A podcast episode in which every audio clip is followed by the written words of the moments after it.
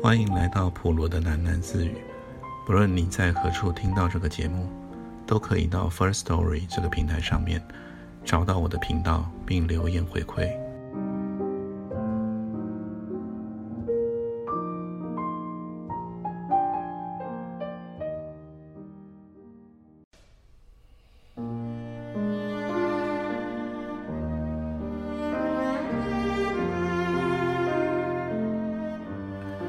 前后大约一年，手术刀之狼每隔不久就又闯出了一则头条新闻，那是让许多居家妇女风声鹤唳的一年，也是各种家用防盗锁大为畅销的一年。但是，再多的锁似乎也不够。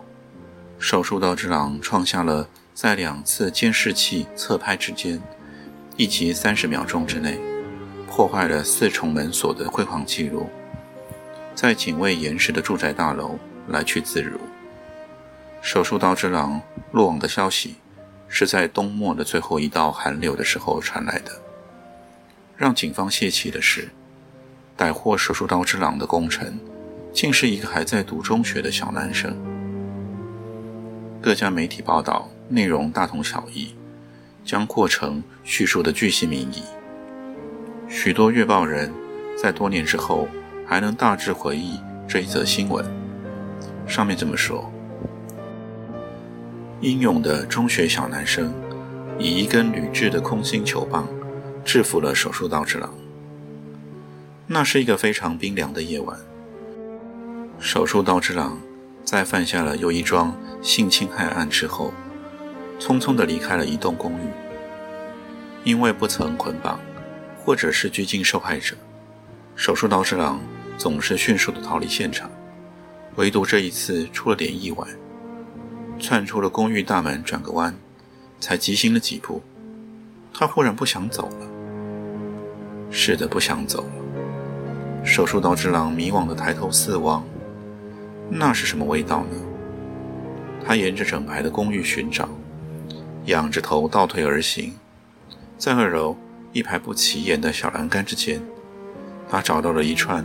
不知名的中型花穗从瓷盆中垂掉了下来，正在微风之中朝他轻轻地招着手。沁人的芬芳中含带着一点点春天来了的讯息。手术刀之狼在盆花之下驻足了的模样看起来很平静，他其实非常激动，这是他打开了千百道门从来没有找到过的东西。仿佛是欠缺了二十年的滋润，香的渗进了灵魂。为什么从来没有发现呢？花香是一种拥抱，是新生婴儿得到的第一个亲吻。新闻报道并没有捕捉到手术刀之狼激动的片刻，却偏重在这个片刻里的另一个场景。在盆花的隔壁不远处，一个少妇攀住了洞开的门框。茫然地望着楼梯间，他刚刚遭到了强暴，但是一点也没有受伤。其实他浑身哪儿也不疼，只是心疼。就在几分钟之前，他得到也失去了一些生平渴望的东西。现在他的体内还残留着一些温存，打从内心深处想要再看见那个歹徒一眼。他说不出。是那个歹徒忧伤做爱的容颜让他心疼，还是他的匆忙离去让他更心疼？少妇呆立在家门口，直到一声哐当巨响传来，他才猛然发现自己根本衣不蔽体。还在读中学的小男生连跑带跳追了一个楼层，才捡起了哐当落地的铝制空心球棒。狼狈的少妇。将他吓了一跳，但他素来是一个机灵的小男生，他马上知道事有蹊跷，马上联想到传说中的手术刀之狼，他英勇地高举着球棒奔出了公寓。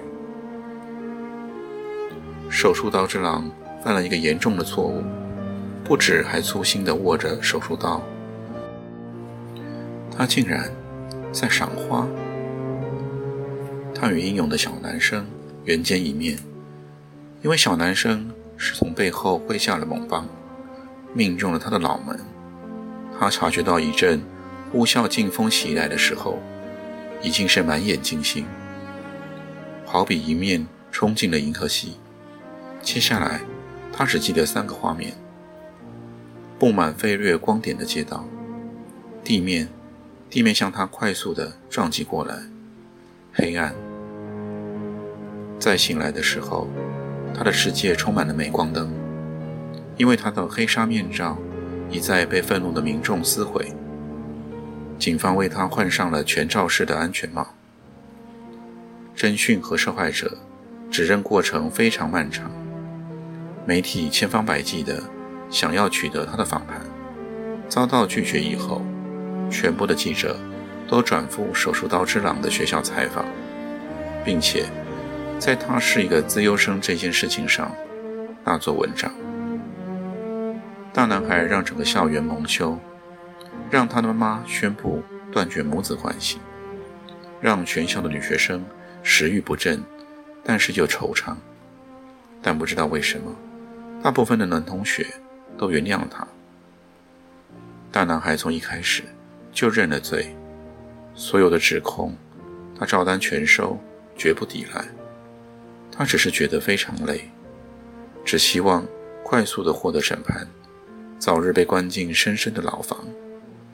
他累得连判决书也匆匆一瞥而过，从来没有想过要答辩，只知道自己获判无期徒刑，只记得判决书上似乎洋洋洒洒地陈述着他的劣迹，整排又整排的文字显示他之必须与社会。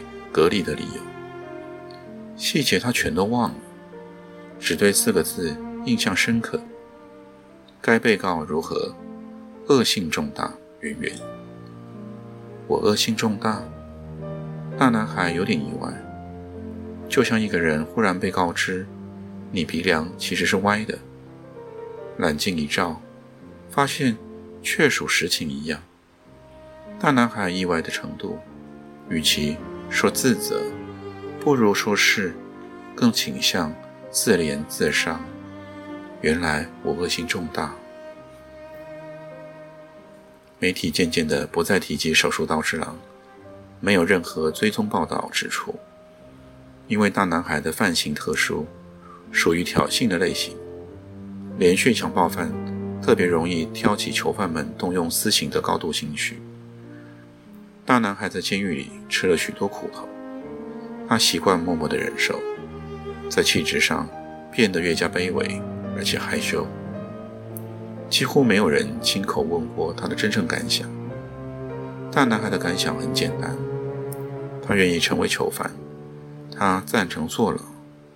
也许只有这种地方，才能拘束他的坏毛病，封闭他的恶性。所有的门。全锁上了。大男孩的心情很平静，除了总是饿一点。他在内心深处得到很好的修养，唯一可惜的是学业。他曾经是那么渴望的成为一个外科医生，幸好有许多小工作暂时解除了他那双手的巨大饥饿。他在狱中的合作工厂里学会了缝纫。学会了修理钟表，也学会了用细细的笔在花瓶上描绘的七彩。画的眼酸了，就抬头看一看高窗之外的云层。虽然全心同意，最不该被释放的就是他自己，但是为什么总又盼望着多见到一点阳光呢？很多狱友都参加了读经班。大男孩却婉拒了牧师的好意邀请。他不需要宗教的安慰，然而，在公用的阅览书柜之前，他还是多次的取起了一部经典翻阅。这部经典读起来很类似圣经。它属于一个罕见的教派，宣称耶稣基督曾经光临过北美洲。大男孩喜欢翻到第三百二十九页，上头书写着：“到你们的弟兄拉曼人中间去，正是我的话。然而，你们在长期忍受和苦难中要有耐心，这样，你们好因为我而为他们做好榜样。我必使你们成为我手中的工具，来拯救许多的灵魂。”不太通顺的文字，其中又有一点无法名状的美感，好像最糟的状况也是某种很好的兑换。好在哪呢？就说不上来了。大男孩特别喜欢这页的原因是，不知道多久以前的哪一个受难的狱友，以张扬的笔迹在页眉上面。留下了这样一句话：人们可以忘记苦难，但是人不会忘记过去的自由。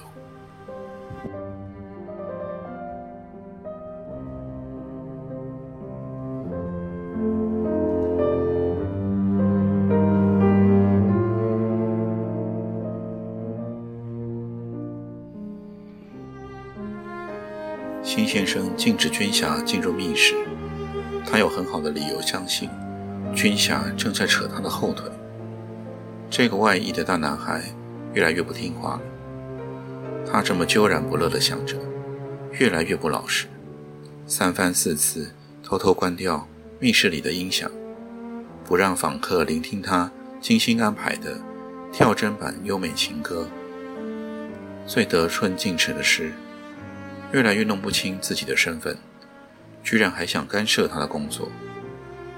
前几天，那个讨厌的闷热下午，君霞质问他的时候，在那一张年轻英俊的脸上，算是什么表情呢？困惑、害怕，或者是不屑？君霞那么吞吞吐吐地开口说：“辛先生啊，能不能请你再考虑一次，给他准个假吧？大家会很感谢你的。”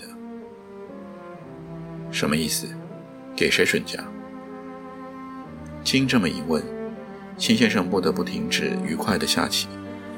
他将捻在指尖的棋，白色棋子收进了掌心里。那个叫黑八的人呢？谁是黑八？辛先生，你……君霞从客座的沙发前走来。直直地立在了金先生办公桌前。刚刚跟你谈过话的那个人呢？才离开没几分钟呢，你不会忘得这么快吧？哦，原来他叫做黑霸，大家都乱取绰号是怎么回事？为什么就不能正正式式的用自己的本名呢？辛先生，黑霸的情况啊比较特殊一点，看得出来他真的很着急。请你体谅他，给他准个假，回家一趟吧。有那么多后事需要他办呢。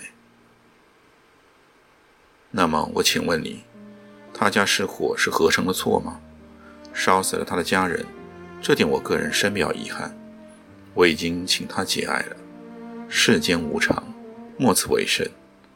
如果真的珍惜自己与家人，首先就不应该让自己破产，被遣送来合成。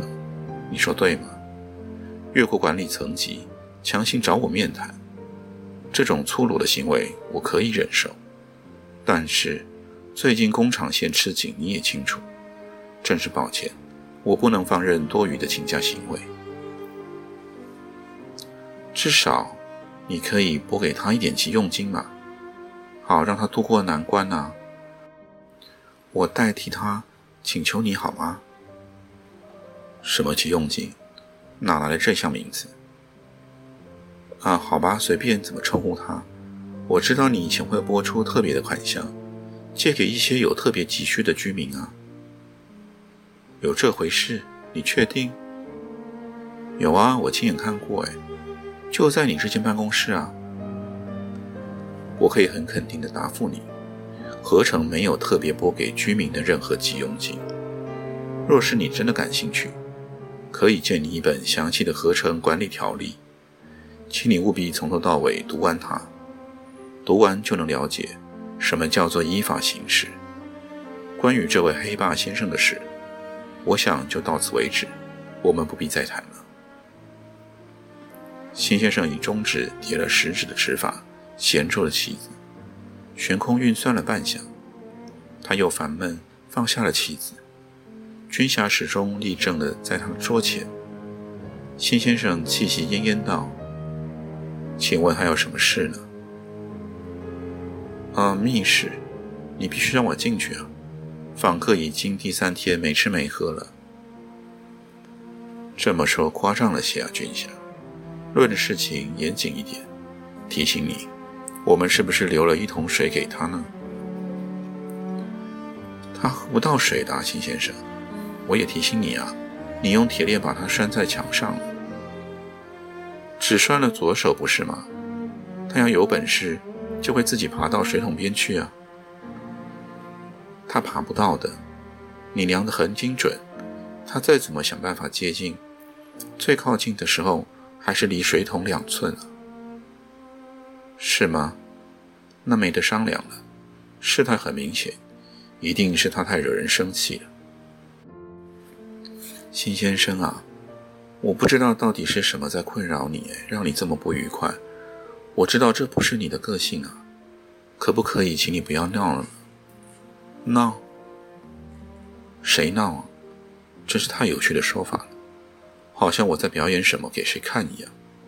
如果你有时间乱猜，为什么不去找一些更正经的事情做呢？比方说，辛先生挥在半空中的双手停顿了。他暂时打不出比方，于是他将满盘的棋子搅乱兜拢，收进了抽屉里，边咳嗽边用面纸揩拭桌面。话说回来，你怎么整天在这里呢？是啊，这应该算我的过失。一向让你太悠闲的主管就是鄙人我，不是吗？君霞就这么尴尬的。被撵出了办公室。